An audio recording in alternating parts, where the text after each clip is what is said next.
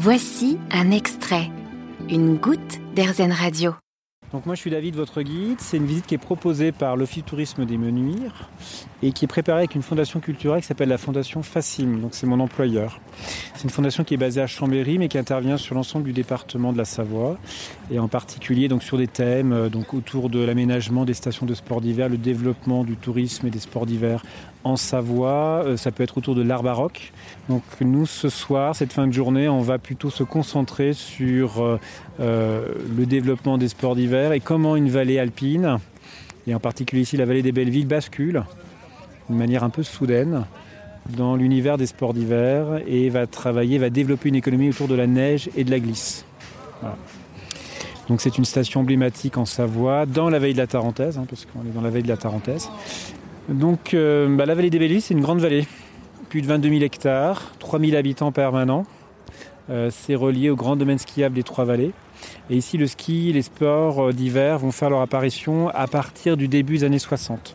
Jusqu'à cette date, les Bellevillois, comme ça qu'on appelle les habitants des Bellevilles, ils vont en fait, ils vivent de l'agriculture, de l'élevage, comme d'autres vallées alpines, d'autres vallées savoyardes.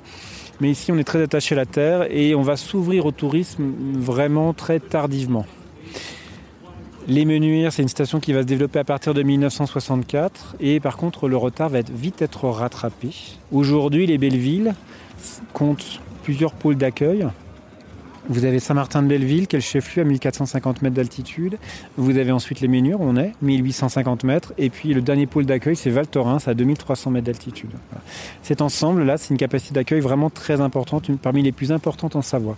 Près de 56 000 lits d'accueil au total pour 3000 habitants permanents. Donc c'est une, euh, ici un site qui se développe à partir de 1960 et puis surtout 1964 avec le premier accueil euh, des, des, vacanciers, des clients.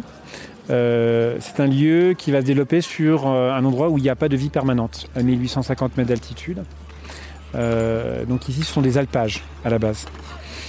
Et précisément des montagnettes, c'est-à-dire des lieux qui appartiennent à des familles, donc essentiellement du foncier privé, euh, qui va donc être racheté hein, petit à petit pour pouvoir avoir une maîtrise foncière et commencer à développer un quartier comme celui de la Croisette. Euh, le nom des menuires, vous avez le droit de le dire avec l'accent, mais normalement euh, on dit menuire, les menuires. Ça vient d'un nom d'un lieu-dit local ici qui est Mineria. Donc menuire, menuire vient de Mineria. Et ça désigne en fait à l'origine un lieu, donc qui est un alpage, mais qui était aussi un lieu où se concentraient des mines de charbon mine de charbon qui était exploitée de manière familiale. Hein. Donc euh, il n'y avait pas de grosse industrie. Donc on allait exploiter le charbon ici et euh, y a des familles qui faisaient un petit commerce, mais uniquement dans la vallée des Bellevilles. Donc Mineria est devenu les menuires. Donc du charbon, on est passé aussi euh, à la neige hein, et à l'économie de la neige et de l'or blanc. Ça, vous n'avez pas froid? C'est bon? Alors ici, donc, on est sur le front neige, donc au cœur du quartier de la Croisette. Donc vraiment un lieu où les gens se croisent, d'où le nom, croisette. Avec euh, bah, le départ des remontées mécaniques, l'arrivée des pistes, euh, donc euh, le rassemblement des cours de ski le matin, et, puis eh ben, ce flux de skieurs et de non-skieurs hein, qui se retrouvent sur un lieu commun. Ici, un plan qui rappelle l'étendue hein, du domaine des Bellevilles, 20, plus de 22 000 hectares. Tout n'est pas équipé pour le ski. Voilà. Donc il y a des zones euh, qui ne sont pas protégées en fait avec le parc de la Vanoise, euh, mais voilà, qui ne sont pas équipées volontairement. Hein. donc il reste sur un domaine hors piste.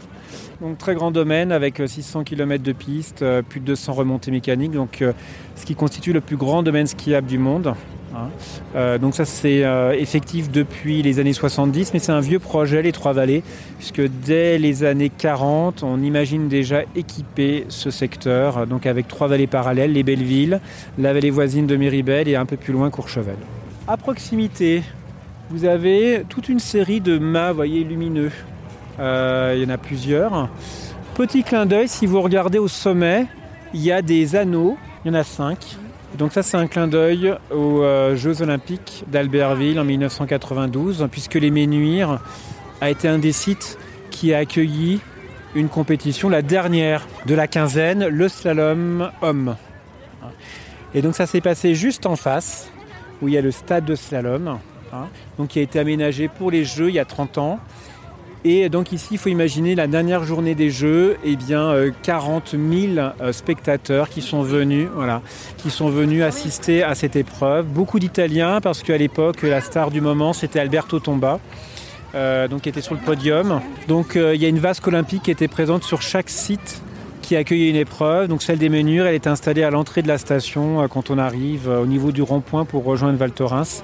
On a gardé cette vasque qui accueillait un morceau de la flamme, euh, comme tous les autres sites olympiques.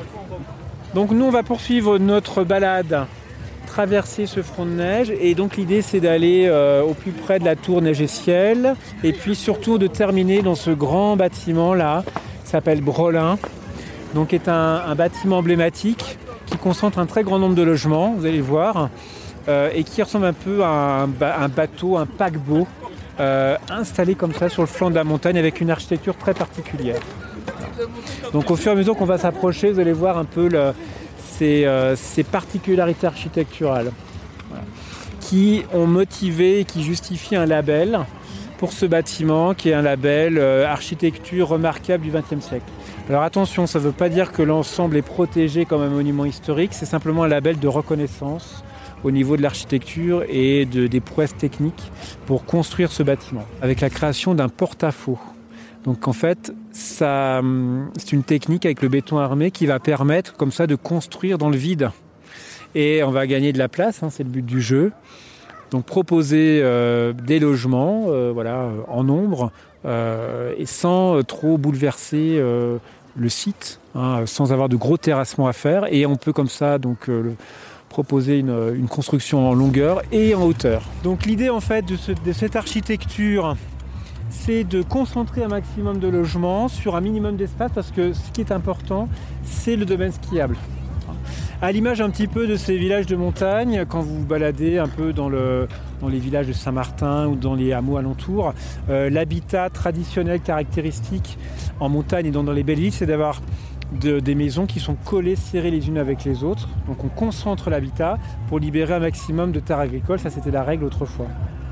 Donc aujourd'hui, il y a encore des alpages, donc on utilise ces espaces euh, on va dire euh, agricole, euh, voilà, on retrouve l'herbe. Et quand on construit, on imagine une station de sport d'hiver, eh ben, on a un peu cette même optique, ce même concept de concentrer les logements pour libérer un maximum d'espace pour le ski. Donc ce qui va donner des formes de bâtiments, une architecture qui va être adaptée à ce concept. Hein. Soit des bâtiments en longueur, soit des bâtiments en hauteur. Et donc là, à chaque extrémité, on a vraiment un bon exemple.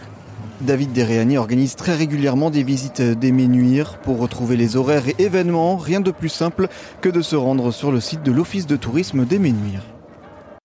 Vous avez aimé ce podcast Erzen Vous allez adorer Erzen Radio en direct. Pour nous écouter, téléchargez l'appli Erzen ou rendez-vous sur erzen.fr.